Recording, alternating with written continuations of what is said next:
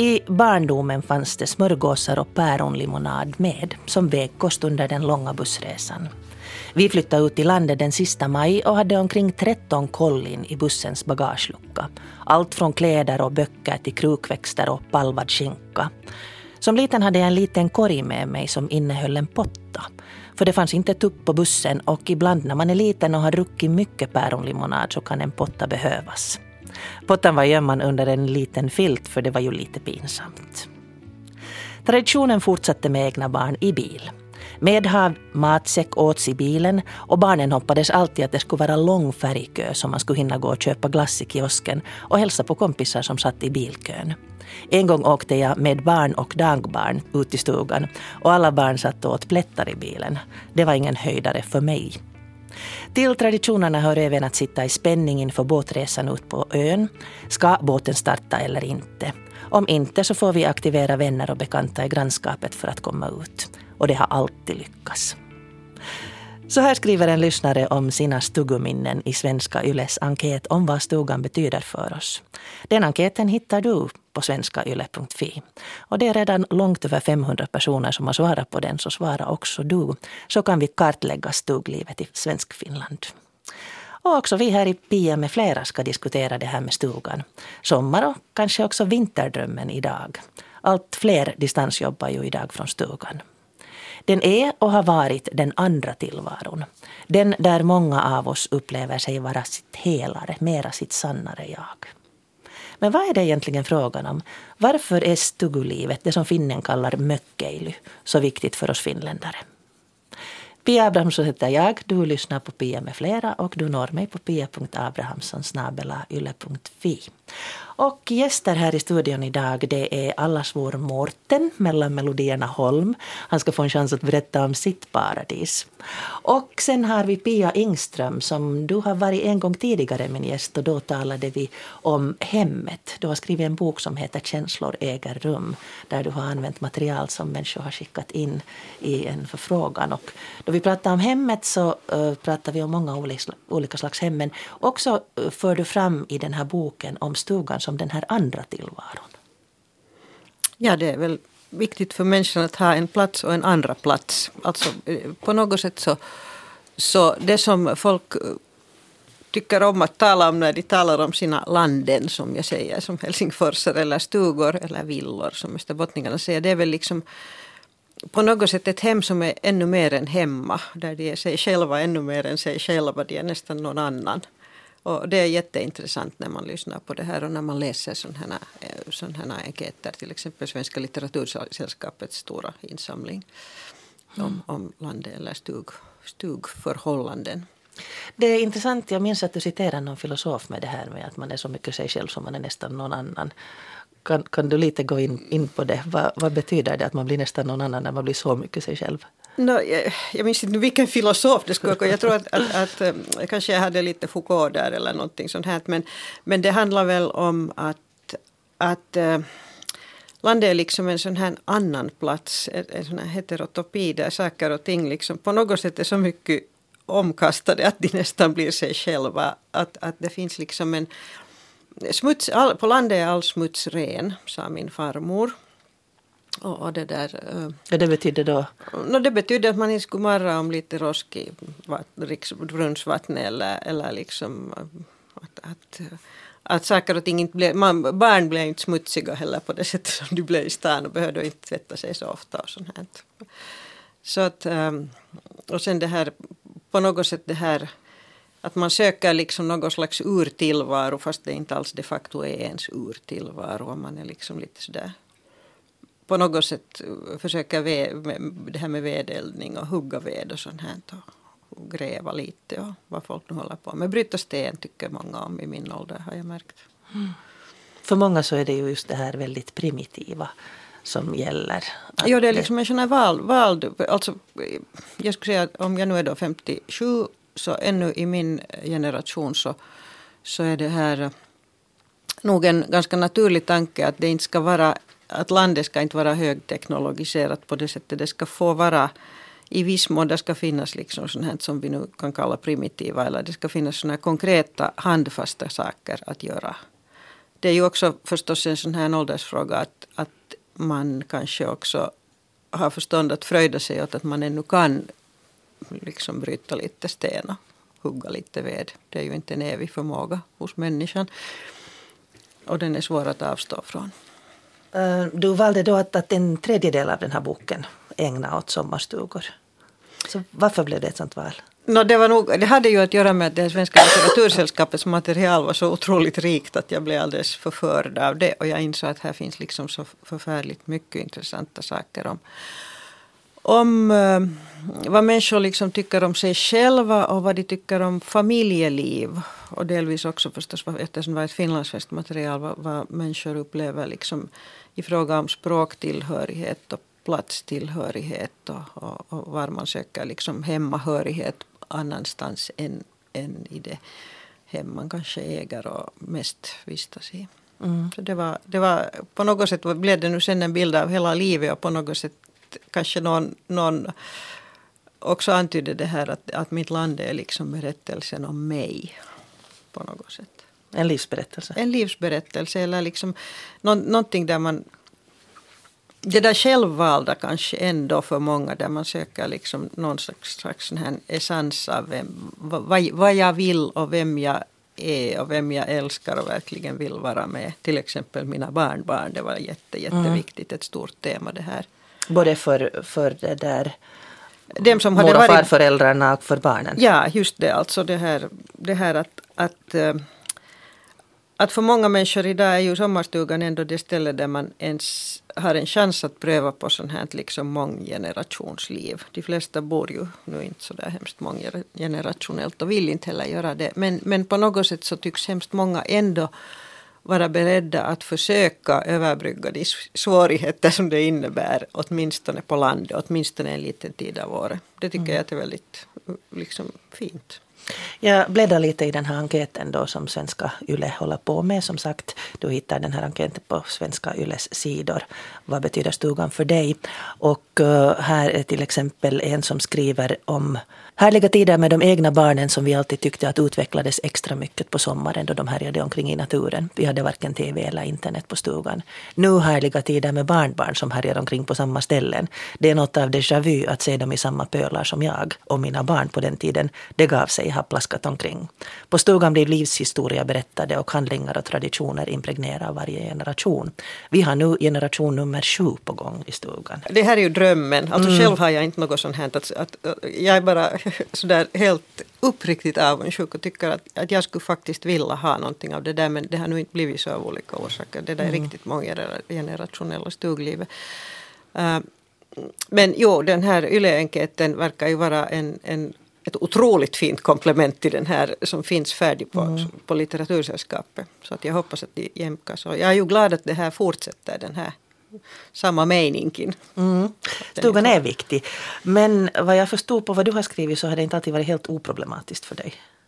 Nej, inte för mig. Jag har själv varit en usel sån här sommar, sommarstugedelare på många sätt. Men, men det där men jag minns ju med, med stor värme mina barndomssomrar med min farmor och faffa.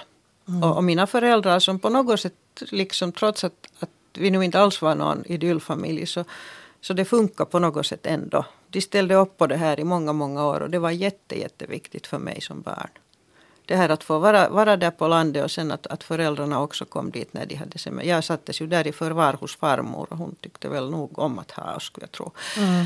Riktigt uppriktigt. Och fast vi var besvärliga jobbiga barn som vi nu var. Men, och där fick vi dessutom leka med, med det där min farmors syster Ragna, min gammelmoster som, som det där som var, var en sån här människa som, som förstår jag nu hade en, en säll, hon, hon ansågs inte ha jättemycket talanger men hon hade en sällsynt talang. Hon kunde leka med oss barn så att hon avlastade farmor som skötte hushållet. Alltså det var mm. jätteviktigt för mig att få lära, lära känna henne och få vara med henne. Så det var faktiskt men man har ju så som också den här um, skribenten berättar om de här väldigt starka, um, vad ska jag kalla dem för, system traditioner, hur saker ska skötas. Du kom då också som, som ingift till en stund. Ja, det förstår jag mig ju inte alls på hur jag skulle vara, vara där. Så det, där, det, är, det är som Mokaja kan man ju säga men, men inte det är nog hela världen det heller. Men, men det, där man men det är säkert inte så hemskt lätt eh, när man kommer in i någonting som alltid Nej, har varit på ett visst sätt. För att landet, landet är ju ett system, alltså det här sommarstugan är ett system där allt från, från liksom torvströ på, på utedasset till, till vilka fönster och vilka dörrar som får vara öppna samtidigt och hur man äter och var mat, vilken mat förvaras. Det är jättetajt reglerat, det är inte hemskt lätt att avkoda. Det borde finnas någon sån här hustavla när man kommer in. Ja, någon hos oss gör vi så här. 20 sidors manual. no, men Mårten, hur... Jag inte, vet jag nu om jag riktigt håller helt med. vi, vi börjar med fru och jag helt från noll. Så vi har inte ärvt någonting. Det var total urskog på den ön som vi har sommarstugan på.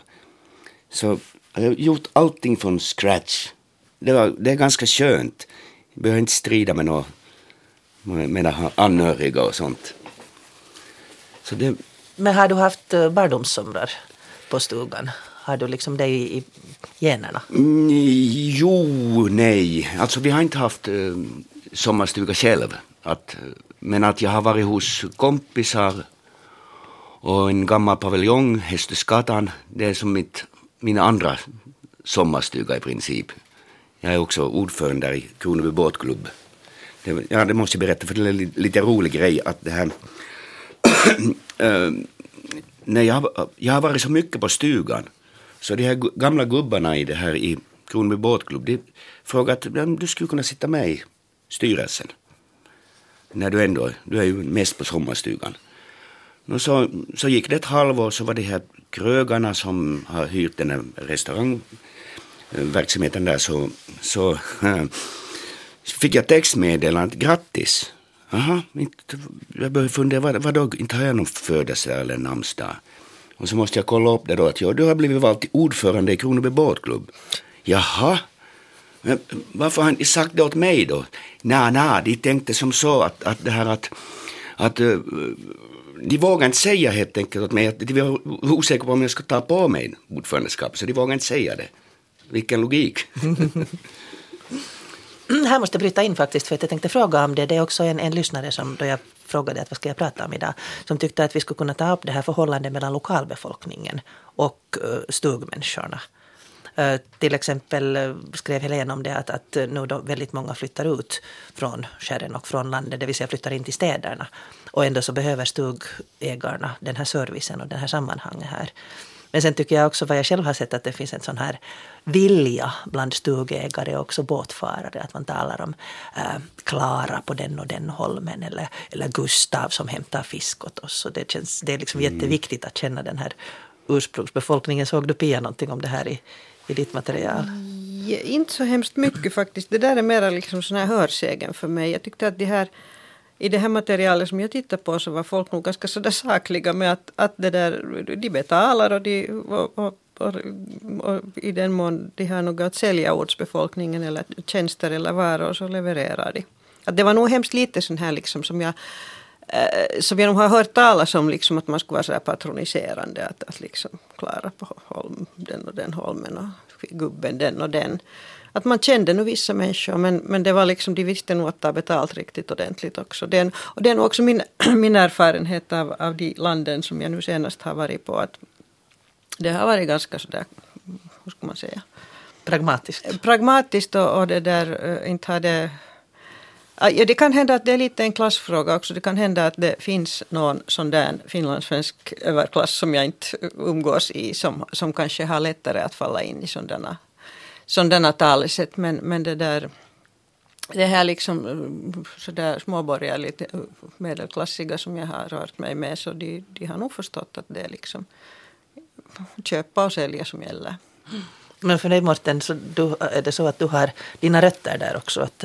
Ja, alltså jag är ju hemma från Kronoby. Alltså ja. jag är ju född på landet. Det tog ju tog säkert 20 år förrän jag förstod vad det här landet betyder här i södra Finland. att jag är bondpojke så att, mm. så att jag är uppfödd med kossor och grisar och sånt. Så att, Så jag, jag, har nog inte riktigt förstått ännu det där med landet, att man far till landet. Då far man Far ju, du- då far du man ju till ett jordbruk. Ja. Alltså en bondgård. Men känner du då du far till stugan att du far hem? Jag far till villon. Villon? Ja, ja. Så blir ju människor i södra Finland så de blir ju besvikna när man, när man säger ja, vi far till villon. Så väntar de att det är någon mastodonthus och så är det bara någon liten bastu. Blir de besvikna. Det, det finns ju skillnaden, eh, man säger att man bor på landet eller är på landet. Den som är på landet är ju sommargästen. Den som bor på landet är ju, Ja. är ju liksom den som bor där. Det är ganska spännande också att det är att man definierar det liksom va- vara. Jag far nog till villon, ja. Men, det där, men villon har du då byggt med egna händer? Ja, i princip ja. Riktigt från början. Är du en annan Mårten? Inte skulle jag På nog villon. säga det inte. Inte vet, nej, inte tror jag det inte. Borde fråga min fru då istället. Vad gör du där? Nå, nu är det just eh, som du pratade om det här med bryta sten. Vi skulle göra en, en eh, här för, vad det blir det, två år sedan, så skulle vi göra en, en ny terrass på läsidan när det blåser Norland så att vi skulle, min fru skulle få sitta där. Men så var det en, en stor sten som var riktigt besvärlig. Och så funderade jag att, att ja, borde man spränga bort den? Men så var det en kompis som sa nej, nej, han har skaffat sådana här eh, stenborrar. Så då så bröt, bröt vi den där stenen då som kanske vägde en ton. Tog vi den för hand. Och det var nog underbart. Vi höll på i fem, sex timmar.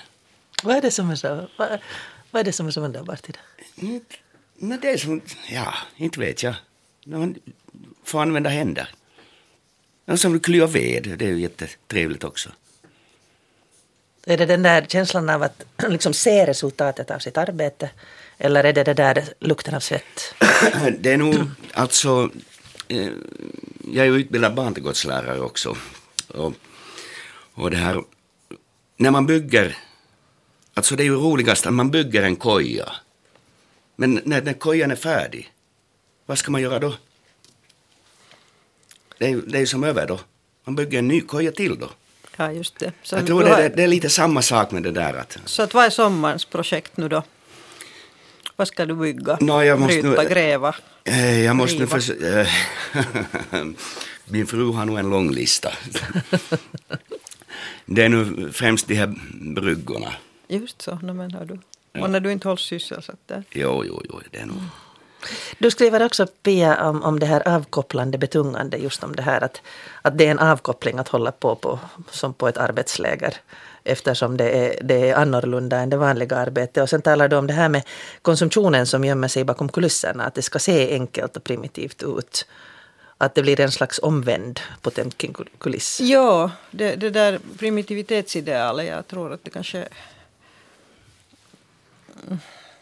Det kan också vara en klassfråga i och för sig att, att, det där, eh, att, att när man når en viss standard eller, eller liksom är- uppvuxen med en viss standard så kan man lite roa sig med att försöka tona ner den mukamas. Men, men det där Ja, men det här avkopplande betungande så det, det går liksom eh, säkert igenom för, för väldigt många som, som sysslar med annars med sådana här liksom icke, icke-fysiska jobb åtminstone. Att man håller på och håller på. Och, och det där eh, till exempel kan man av ett, ett sånt här som, som våra vänner har gjort så har de, har de liksom börjat av ett sånt här inte vet jag, risulandskap. Så, så med en massa brackel bara så har de börjat liksom forma en sån här, ett sånt här liksom engelskt trädgårdslandskap med lite stenmurar och sånt här som börjar bli allt mera, allt mera intagande och de gör nu det för att det på något sätt känns bra. Jag är inte själv riktigt sån tyvärr. Jag, jag, jag vet inte, jag har, jag, har missat, jag har missat mycket med det här, därför blev jag så hänförd av Du det här talar om, materialet. om landet Amazoner. Landeamazoner, jo, det är sådana här alltså kvinnor som, som det där, sådana gamla tanter som tycker att det är helt självklart att, att de ska ha en båt och, och, och det där klara av att stiga i land utan brygga under de mest märkvärdiga omständigheter eller gå i skogen miltals eller liksom hugga ved eller bryta sten eller överhuvudtaget göra allt själv. och vara liksom hur jätteduktiga som helst och kompetenta. Och motorsågen är deras bästa vän och kompostorn fyller dem med enorm glädje. Och så här. Eh, Eh, jag hörde, då när vi seglade till exempel så hörde jag om en, en var hon nu 90, som varje morgon for ut med båten och fiskade abborrarna till frukosten. Ja, så här, så här kan man... Man förstår ju att folk vill göra det här också för att de kan det. För sen när de inte mera kan så är det ju inte så roligt. Då är det någonting som har fallit bort i livet. Men, men det där... Så att nu kan jag ju önska att jag inte skulle ha varit en sån vekling. Och sådär. Hör det till? Har du känt dig dålig på grund av det? Nej, inte kände jag mig då det minsta dålig. Jag bara Mm. satt där och drack kaffe och läste. Men, men det där... eh, Nu tänker jag att månne jag ännu skulle kunna lära mig hugga ved utan att hugga benen av mig. Hur är det för dig Borten? Är det liksom, du talar om att, att det är det här att få göra med händerna. Men eh, uppfattar du som det, det som hör till då man är på stugan? No, det är som, när jag nu är bondpojke som, så det är som så självklart att det har funnits hela tiden med att hugga ved och göra saker och ting. Och jag har också gått en lantbruksskola så att jag är jordbruksmaskinmontör. så, hamnade jag på radio, inte vet jag riktigt. Det farit helt fel. Det låter allt mera under det här nu. Journalistik har inte jag studerat. Men att det, det, är nu som, det har nu funnits alltid där. Att det är som så självklart. Och, och det här, och så, där uppe i Kronby så har vi... Alltså vi, det är lite annorlunda än här i södra Finland. För att här har man ganska stora så, alltså sommarstugor, tomter. Det kan vara en och en halv, två hektar. Där har man 2000 kvadratmeter. Och det är jättetätt att inom fem minuter så, så kan jag hoppa i båten och få hälsa på kompisar. Så det är mycket mer socialt där än... Här måste man nästan planera om man ska få hälsa på någon till någon sommarstuga. Det, Mm, det där Ja. är en ganska viktig sak också som kommer fram. men där är det inte, där Ja. svänger man in bara genast. dit. Men nu måste jag ställa en sån här antropologisk fråga då. Om, om ni är så där nära varandra där på era små tomter. Hur förhåller ni er i Österbotten till nakenbad? Är det så att man kan göra det och alla tittar så där att de låtsas inte om? Eller är det så att man verkligen måste vara väldigt avskild för att kunna göra det? Nej, nu, på andra sidan fjärden nu sitter det säkert med tubkikare och kikar på mig när jag hoppar naken i sjön. Ja. För att Men jag, inte- jag tycker att jag har iakttagit liksom sån här, eh, till exempel den här jag skulle säga att det finns en sån här Sibbo-stil som, som säger att fast det skulle vara liksom sju meter mellan bryggorna så man låtsas inte om. Man ser inte, samma gäller man i ser, segelbåt har jag Man upplevt. ser inte och, och allt är liksom helt okej. Man Ingen gör något nummer. Och den som tittar eh, så, så det där, den klassas som utböling och, och junt. Och, och liksom inträngling i, i havsreviret. Men det här överhuvudtaget att bo så pass nära varandra. Att det där är en, en sån här kulturell skillnad också. Har det att göra med, med geografi eller har det att göra med, med klass? Det att, att för en del så är det så att om någon stiger i land på samma holme som man är själv så är dagen förstörd. Och, och ens paradis är det att, att det är liksom skottavstånd till följande bebyggelse. Medan för andra så är det här Ja, just problem. väldigt, väldigt, väldigt sociala. Också tycker jag att jag har sett i Mellaneuropa. Att det, det är vanligt att man har stugbyar, man har såna här kolonier av, av stugor. No, Stugby har jag nu inte riktigt träffat. Jag känner ingen som skulle vilja ha det men jag känner ju folk som klarar av alltså nog stor närhet till grannarna just med, med liksom upprätthåller stort mentalt avstånd. Att det, det att man, är, man har en, en rågranne betyder ju inte att man ska umgås med den. Man ska förhålla sig till den på ett sånt här distanserat sätt. Och just inte låtsas om dess närhet oftast. Att folk har ju en väldigt stark drift nog att få vara i fred. Många, för många i landet liksom sån här vara i, eller det finns olika kulturer men en stark kultur är väl den här vara i fred som mina farföräldrar hade och som också mina svärföräldrar hade. Och, och det där, det var kanske lite, alltså nu fick jag ha eh, kompisar på mitt, mitt barndomsland hos farmor och farfar men, men det där men jag skulle kanske välkomna lite mera gäster också. Jag skulle ha tyckt att det, skulle, det, det var lite klaustrofobiskt det där, tyckte jag. Men för dig är det en, en del av sommaren det att ha kompisar?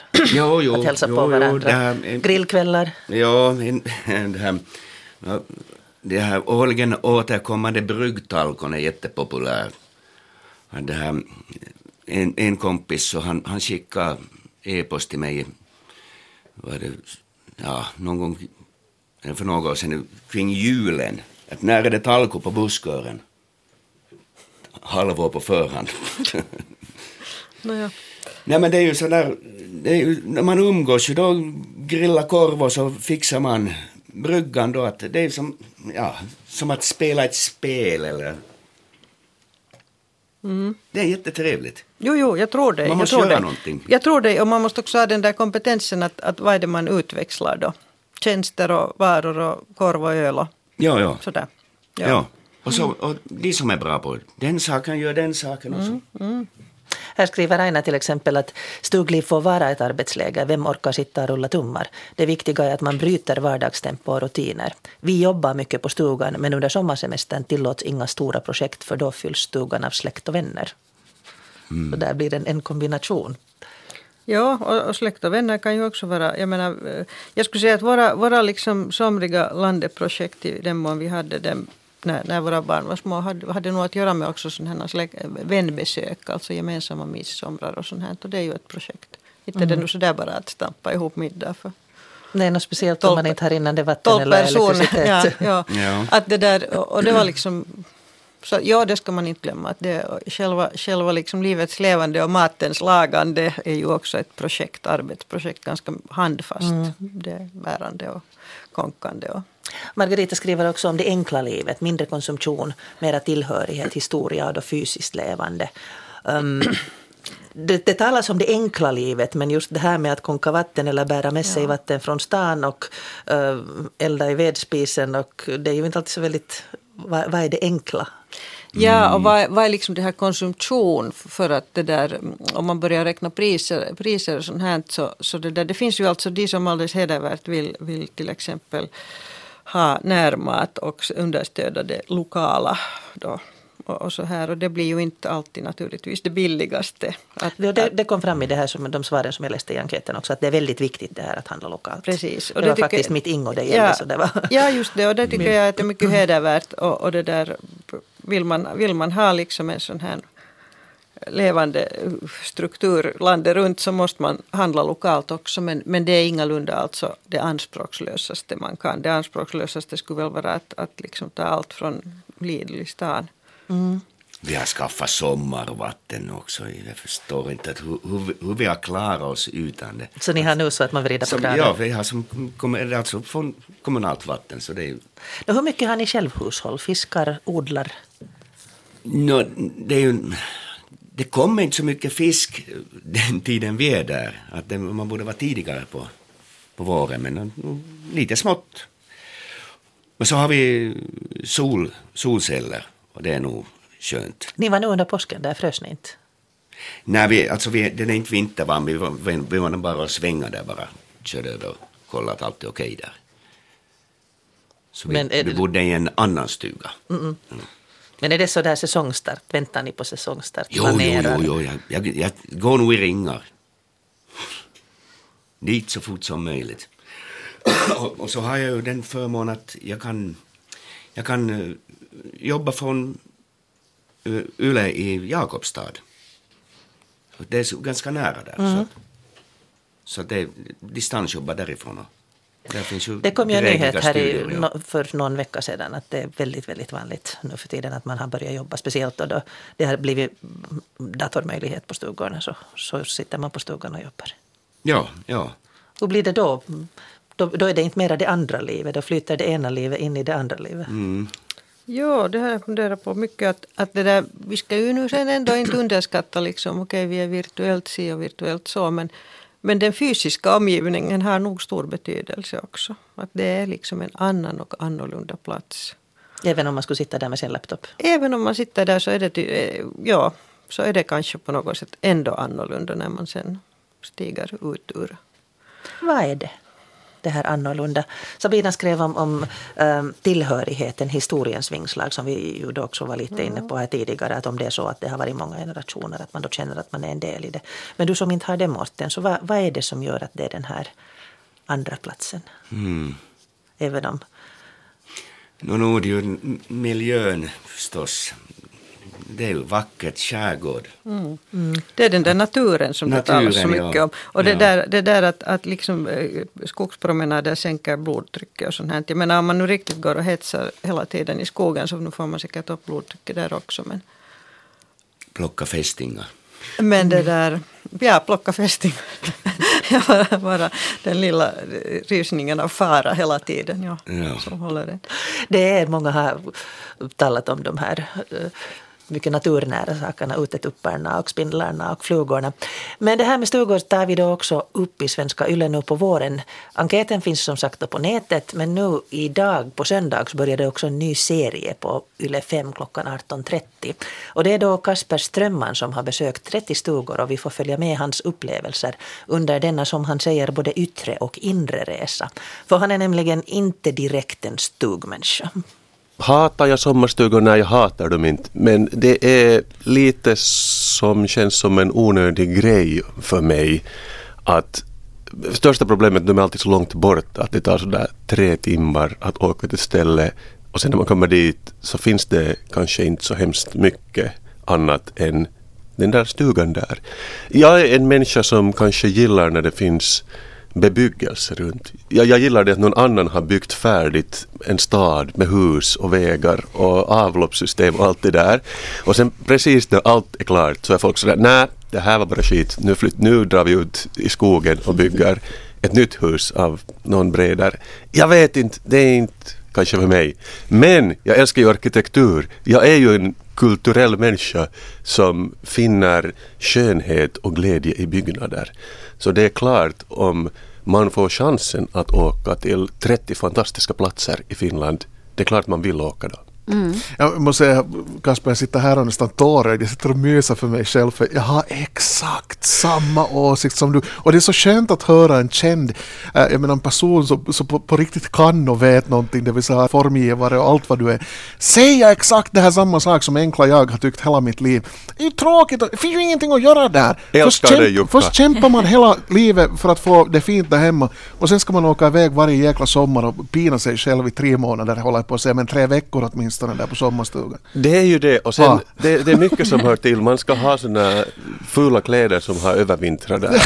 Och, vet, och, det är det att man ska sitta ute hela tiden. Liksom, det är ju bara fem grader på natten och folk är sådär, nej, ta den här noppiga fleecefilten, du måste sitta ute. Och jag vet inte, man får oh. någon sån här Ja. Vet, vet du Oskar vad det beror på tror jag i mitt fall? Då man var ung, då man var liten, då man var ett mm. barn. Så blev man ju förstås, i och med att föräldrarna då var kanske stugmänniskor och hade en villa som de byggde på eller fixade mm. och, och, ville vara där. Så var man ju förstås tvungen att åka dit själv. Det fanns ju ingen, det var det praktiska, man var med där. Och oftast som ett litet barn så kanske det inte fanns så himla mycket. Man bekantade sig där och gick omkring i skogen kanske och tyckte det var spännande en dag eller två men sen blev det ganska tråkigt om man skulle vara där flera veckor. Jag tror det, det är barndomstrauma som men, men nu när vi alla är vuxna Mm. Vad finns där nu som, som man inte såg som barn? Ja.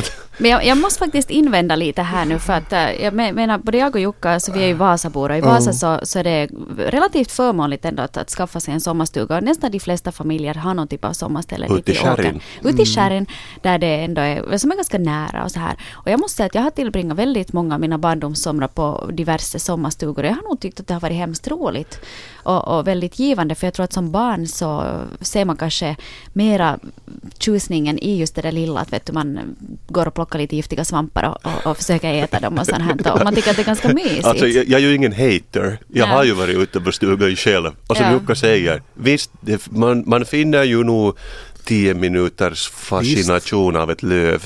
Men sen sen är det ett helt veckoslut kvar där det kanske inte är så spännande. Nej jag, nej, jag vet inte. Men, att det, men det är det som är fint med den här serien också. Att många av de här ställena kanske är lite så här kanske arkitektoniskt inte så upplyftande men i den här serien så är vi på de ställena som är liksom crème de la crème mm. i Finland.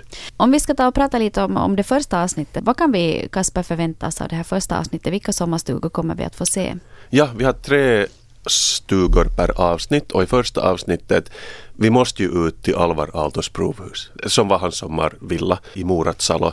Det är, om man gör ett sånt här program så det är liksom, det finns lagstiftning på att man måste åka dit ut. Men det är ju ett intressant ställe för att den upprätthålls av en Alvar Aalto stiftelse och det var jättemycket sådana här franska arkitekturstuderande som ritade och tog bilder. Och, jag vet inte, det, det var ett fint ställe. Man blir ju nog imponerad när man går dit ut. Det, det är det jag säger, att jag, jag, kan ju uppskatta sånt här och det är mm. fina tegel liksom radade i, på fantasifulla sätt. Men att igen, då den byggdes på 50-talet, det fanns ingen bro ut i den här ön. Det, det var verkligen avsides på den tiden. Mm. Och vad annat då, förutom Alvar, Alvar Ata? Ja, ja.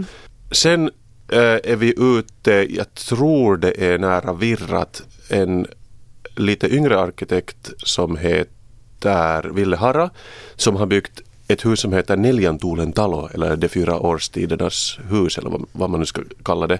Jättefint. Det, det är som i en skogsglänta, det ser ut som någon skulle ha släppt ner en svart Tetris-kloss i, i, i, skogen. Och traditionalisterna, jag fattar ju att det här kan vara lite jobbigt, att det, det ser så liksom mörkt och geometriskt ut. Men sen när man går in så det är liksom glasrutor överallt, det är helt vitt inuti och, och ni vet lite så här designmöbler. Och, men den, den har sådana kan man kalla det flyglar som sticker ut åt olika eh, väderstreck. Jättefin. Men det är någonting vi tar upp i programmet också att, att det finns också bland många människor en känsla att det ska vara väldigt traditionellt där ute på stugan nu för tiden också. På 60 och 70-talet kanske man jobbar med liksom räta linjer och modularitet men nu har det gått tillbaks lite så här timmerstockar som är på varandra. Det ska se ut som ett gökur helt enkelt, det där man mår. Så att den var jätteintressant. Men sen tredje stugan i det här första avsnittet, då har vi en kille som heter Eetu Purtinen som han jobbar för hand. Han, han vill inte använda maskiner. Han, han tror på liksom svettlukt och fälla egna träd och med muskelkraft och så vinschar han dem på varandra. Och jag frågade sådär, använder du elektricitet alls? Och han, han skämdes lite och han var sådär, jo jag hade en radio på i bakgrunden som fungerar med batterier. Så alltså Kasper Strömman här i diskussion med Hanna eh, Norrena och Jukka Isojoki i lördags. Och det här programmet Stugor så börjar ju då idag och kommer att gå på söndagar klockan 18.30 i Yle 5. Och det blir ju intressant, jag tror att jag är mer en sån här gökursmänniska. Vad säger ni om det här med, med traditioner och designmöbler och uh, kubist och liknande? No, jag skulle säga att för mig som landebetraktare så är det alltså fullkomligt ointressant. Nu ska vi komma ihåg att, att Strömman är väl någon slags formgivare, formgivare och de är lite perversa, det måste jag nu säga tyvärr. Eller, eller liksom det är en annan, ett annat sätt att se på, på, på materialitet och, och det får ju finnas för mig. Men, men det där jag har inte liksom en sekund intresserat mig för det, för jag är mera intresserad liksom av det här mentala innehållet, hur folk egentligen tänker och känner för de prylar de har jämrans fula mm. eller vackra. Hur, eller vad, vad säger helst. du Pia Engström då du tittar på det här materialet, det som Kasper hämtar fram här.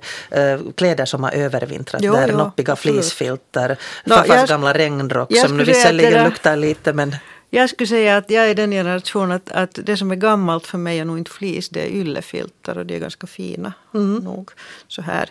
Det som folk har på landet alltså är, är liksom ofta fina, fina gamla yllefiltar mm. av armémodell till exempel. Så att där, där, där så, så tycker jag att han missar liksom en sån här... Men det har missar lite, han missar lite på etnografin där. Mm. Ja, det finns en tradition att man ska använda slutgamla grejer på landet och det tycker jag väl att är helt okej. Okay. Jag menar varför ska man inte göra det? Opariga öronlösa kaffekoppar och gamla söndagskostymen. Ja. Någon av dina skribenter hade, eller de som du undersökte, ja, hade skrivit någon, om hur alltså, pappa stod och grävde grön. Pappa, en, en, det där, en man i staten faktiskt, så, så det där eh, hade en gammal utsliten söndagskostym som landekostym. Och, och det där nu när vi då faktiskt ska återvinna så, så är det här ju igen, man kan ju liksom ta det till heders faktiskt. Det, det här att att varför ska inte gamla, gamla sunkiga grejer få finnas då och kläder? Eller vem är det man liksom klär upp sig för? Varför, Men har det ändrats? För att nu då jag, jag bor i Ingå som har en, en väldigt tät stugbebyggelse.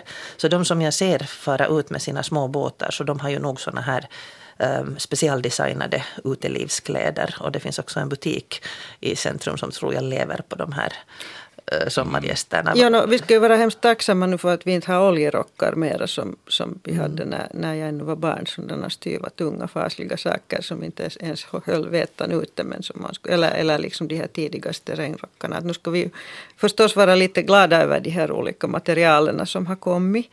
Men, men det där Men hur ser du Morten när du bor så att det finns en hel massa människor kring dig? Ser du en sån här, ett sommarstugemode? Eller sommarstugeinredning? Sån här... Uh... Min fru hon brukar, hon är arg på mig när jag, när jag har några gamla kläder så säger men det där kan jag ha som jobbkläder. Jag har massor med såna gamla 17 par gräsklipparbyxor. Ja. Hon är, hon är arg på mig. Ja. Men det är inte sån här, lite jobb. Ja. Det är inte sån här kultur av att man alla, alla har det senaste i utekläds, utelivskläder. Ja. Mm. Inte skulle jag säga, inte, inte jag umgås inte med sådana människor. Okej. Okay. Men sen det som Kasper pratade om, den här långa vägen till stugan. Ehm, så har berättat en lyssnare. Stugan betyder allt. Jag åker dit varje liten semestersnutt, även under vintern, trots kyla och dålig isolering. På stugan kan jag andas och vara mig själv utan att ta på ett konstgjort ansikte. Vid min stuga finns inga grannar och det är helt underbart att ha privilegiet att kunna komma bort från andra människor. Resan till stugan tar 16 timmar ser resan från Sverige till Korpo endast som en transportsträcka, lite onödigt lång och besvärlig med båtresa, bussbyten, tunga väskor, lång promenad och ingen bil. Men väl värt mödan då man väl är framme. Och du. Morten, åtta timmar? Ja, 500 kilometer. Mm. Men Morten, mm. åker ni bil? Bil, ja. ja. Ja, för vi har massor med saker som vi ska ha med oss.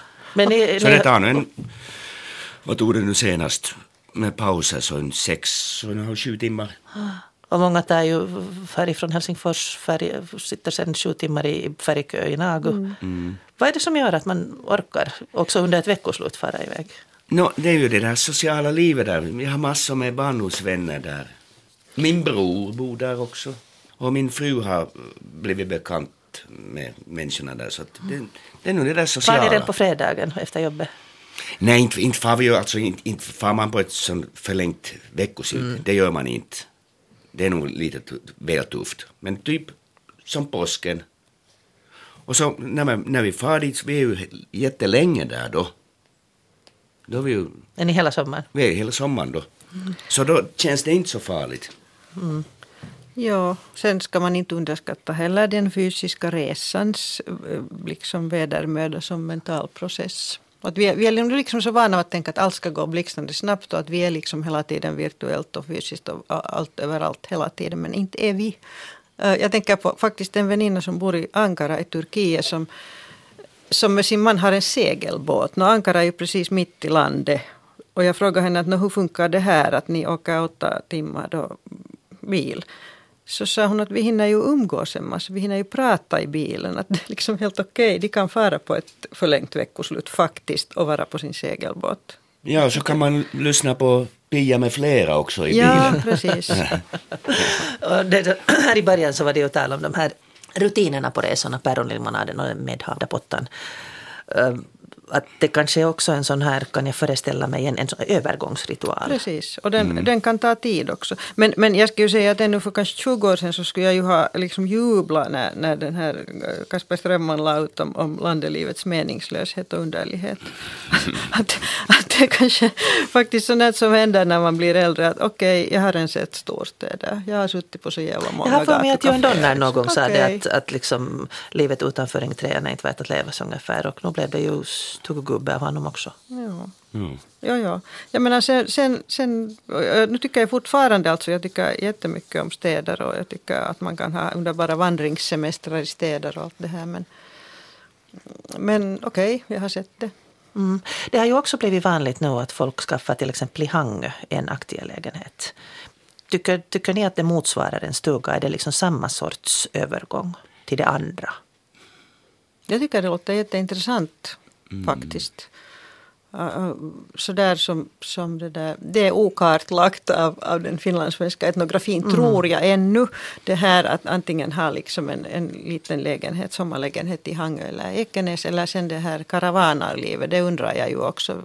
Jag undrar liksom, mm. eller inte undrar, jag skulle vilja veta hur folk berättar om det och hur de, vad de liksom gläds åt och vad som hör ihop med det. Att det är ju också ett sätt att skaffa sig den där andra platsen, mm. platsen och andra platsen. Ja, det är inte, det är inte min grej det. Mm. Båtande och karavanande. Båtande och karavanande. De, både båtarna och uh, och karavanerna börjar vara sådär tre rum med varierande utsikt. Mm. Att där har man, har man den här bekvämligheten att man har allting med. Men sen skulle jag nog vilja lite prata om det här med samägande, många generationer under samma tak som då säkert inte alltid är problemfritt. Uh, det gäller inte dig Mårten då som har Nej, vi, med vi egna händer byggt. lottade, Men här är det en, en av de som har skrivit till enkäten skriver samägande är väl för det mesta mer eller mindre knepigt och kräver att man pratar igenom alla knepigheter för att det inte ska utvecklas till konflikter. För oss har utmaningarna handlat om att bestämma hur vi ska fördela ansvar och kostnader då vi bor nära och den andra familjen långt borta och de kommer till villan en till två gånger per sommar. Hittills har det löst sig. Och en annan skriver jämna plågor. Ägaren är lika med släkten, bestämmer arbetsuppgifter, mattider, umgänge. Ja, det här är ju den här, den här lite så här liksom mm, fattigfina finlandssvenska inställningen att man inte får tala om pengar. Så den är ju väldigt kontraproduktiv när det gäller det här att, att försöka samäga landen. Och sen också det att, att det där att äldre generationer ogärna talar om vad de har tänkt, liksom, hur de tänker arv och fördelning och sånt här. Att det, det kan ju ge upphov till alldeles förfärligt ledsamma saker. Det, det är liksom en stor, stor emotionell investering. De här, inte nödvändigtvis samägda men samanvända. Eh, alltså det finns ju liksom massa landställen där, där folk eh, upplever stark samhörighet och är väldigt väl, liksom är en del av det hela i nuet men där egoförhållandena kanske är helt andra än de här mentala liksom, tillhörighetsförhållandena. Och då, då kan det bli sen, i något skede kan det bli ju alldeles jättetragiskt. Alltså nu finns det det finns liksom, nu, vet, nu kommer jag på, rakar på liksom ungefär tre sådana här riktigt stora fina släktägda ställen som, som nog kommer att genomgå liksom starka konvulsiviska förändringar under de kommande 10-15 åren. Att just nu funkar, de har funkat liksom jättebra i 20 år och funkar nu men, men man ser liksom en förändring och, och, och det där och där behövs det liksom hemskt sådär mycket, mycket samarbetsvilja och kompromissvilja och välvillighet för att få det. Och, och, och liksom öppenhjärtighet också. Vad, vad vill man? Vad vill de olika liksom vid det här laget 25 kusinerna och småkusinerna att det ska vara det här. Och vill, är det någon som vill, inte alls vill vara med, vad gör man med den då? Mm. Det hörde jag en fastighetsförmedlare som talade om att det kan bli svårt på de här populära områdena, till exempel Ekenäs skärgård. Att om det är någon i släkten som inte vill vara med mera så har ingen annan råd att köpa ut den eftersom det är så pass, det som farfars far köpte för en flaska koskis för ett antal ja. decennier sen ja. så är nu miljon. Alltså den fastighetsförmedlaren så den, den besitter en otrolig skatt av sån här finlandssvensk traumakunskap kan jag säga. Mm. Jag tror att jag gissar vem det är också. Mm. Ja. Så att, så att där är det, det är samägande inte bara i praktiken vem som, vem som köper liksom bensinen och vem som betalar för den nya borrbrunnen utan också hur det här. Så det är en men, men jag menar, vadå, livet är svårt. Mm. Jag menar att, att liksom Eh, älska och tillhöra, det är svårt här i livet. Inte kan, man, inte kan man kringgå det på landet och inte kan man kringgå det riktigt någon annanstans heller. Men, men, men de här landställena är just sådana här hemskt konkreta grejer. För att, för att man kan inte sälja ett land, ett sådant släktland, det kan man inte sälja sådär hups. Men, men jag menar om, om någon, säg ett gammalt par, de dör, lägenheten säljs, pengarna delas. Det är det. Men, men det där landet det är liksom en annan sak för där finns annorlunda känsloinvesteringar. Mm. Men du hade ett människan. exempel med, med det där, uh, någon som hade berättat om hur de, ett gammalt par hade beslutit sig för att de orkade inte mer vara på landet så de gick och sålde det. Och det blev, no. blev kalabalik och krabambli. No, jag vet liksom, jag, jag, jag, jag har hört också flera, flera sådana här händelser där, där det inte har alltså uh, sådana säljbeslut inte har förankrats och inte, kanske inte heller kan förankras hos alla barn. Det är ju svårt om man tänker det att, att det, man, det, är vi som äger det här. Mm. Att vi Precis. har ju i princip rätt att sälja det. Precis. Och så tänker man, inte vet jag, man kan ju ha tänkt så här att har man liksom tre barn och ett är absolut inte en... Nej, ett, just när man har 16 barn så då... Mm. No, ja, men om man har tre barn och en är liksom en Kaspar Strömman och två är sådana här lande, landefantaster och, och det där och, och och lämnar man åt dem ett land som ingen kan köpa ut de andra ur så vad, vad blir det då? Bara elände. Kanske man liksom skär av hela och tar, tar på sig liksom den här synden och, och säljer allt sammans då innan mm. man dör. Jag vet inte. Sånt här kan man ju fundera på. Jag tror att, att äh, den här fastighetsförmedlaren och sen vissa finlandssvenska jurister skulle ha väldigt mycket att berätta om om lycka och olycka med sådana. Mm. Men vissa lyckas ju genom... Alltså, och sen ska man tänka att ingenting här i världen är ju evigt. Att okej okay då, det får gå då. Man ska mm. inte liksom... Man måste försöka att inte ha ett alltför fetischistiskt förhållande till de här sakerna heller. Men det är ju svårt just som du sa det att när det är det här stället var man är som sannast. Det är oerhört ja. starka, starka känslor. Ja, att det är liksom din arm amputeras av eller ditt hjärta mm. grävs ur brösten när det far. Och säkert också med skilsmässor. Ja. Att uh, gå miste om i förlängningen också sen. Ja, istället var man har ja. grävt ner sin själ. Här skriver en av eh, skribenterna till enkäten om konflikter att nej, inga konflikter, reglerna var klara från första början. Var och en sköter om sin egen stuga och sitt eget kylskåp och sin egen disk och alla familjer har eget dass. Just nu är vi tre generationer som tar hand om det som farmor och farfar en gång skapade.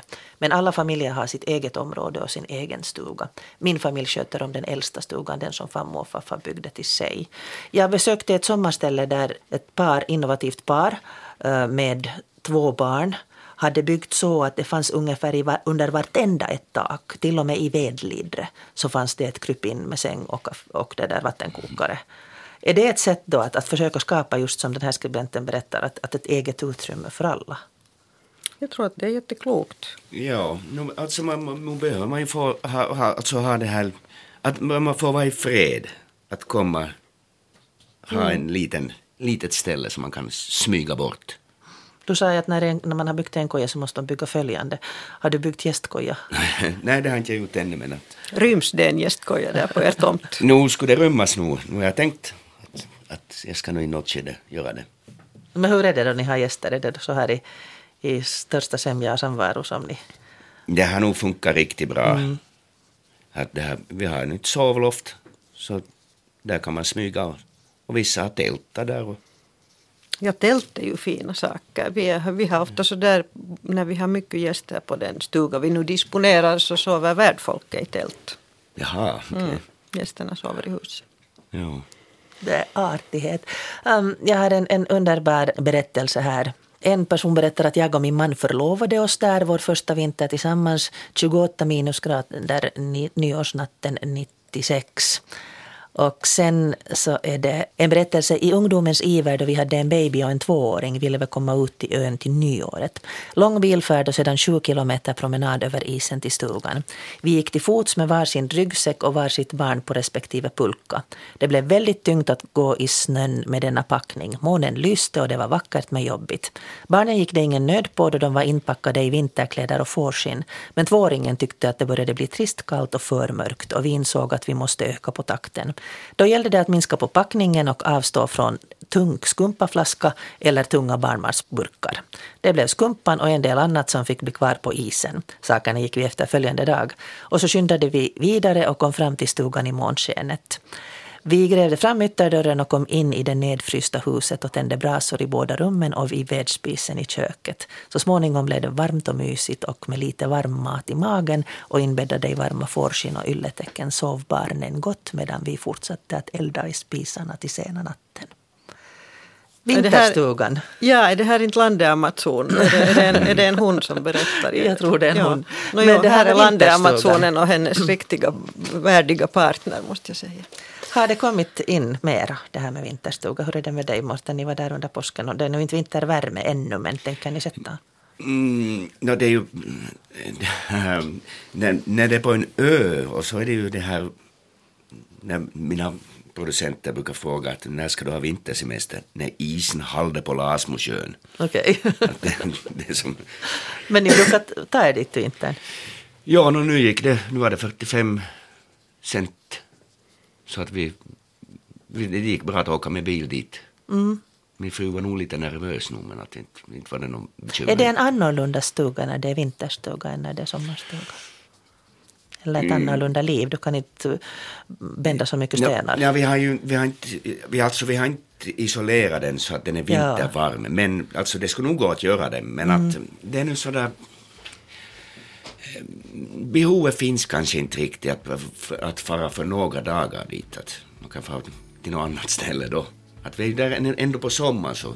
Så det är sommaren? Det, det är nog sommaren, det är nog sommaren. Den andra tillvaron, den ja. där det är varmt. Ja. Och fåglarna sjunger och havet glittrar. Men nu har jag ju som varit och sågat lite ved och sånt där på vintern där och lite sånt. Men att inte det är ju inte det samma sak inte. Då är det nog bara jobb okay. Jag tackar er för den här diskussionen. Pia Ingström, författare, journalist, antropolog som har skrivit boken Känslor äger rum och Morten mellan melodierna Holm som mellan melodierna, mellan melonerna som han sa ju. så där, där tillbringar tid också på stugan. Och du som lyssnar på det här så gå gärna in på svenska.yle.fi och svara på den här enkäten så får vi en bred uppfattning om vad stuglivet egentligen i Finland är. Och har du andra tankar och funderingar vad jag skulle kunna prata om så skriv till mig pia.abrahamssonsnabelayle.fi.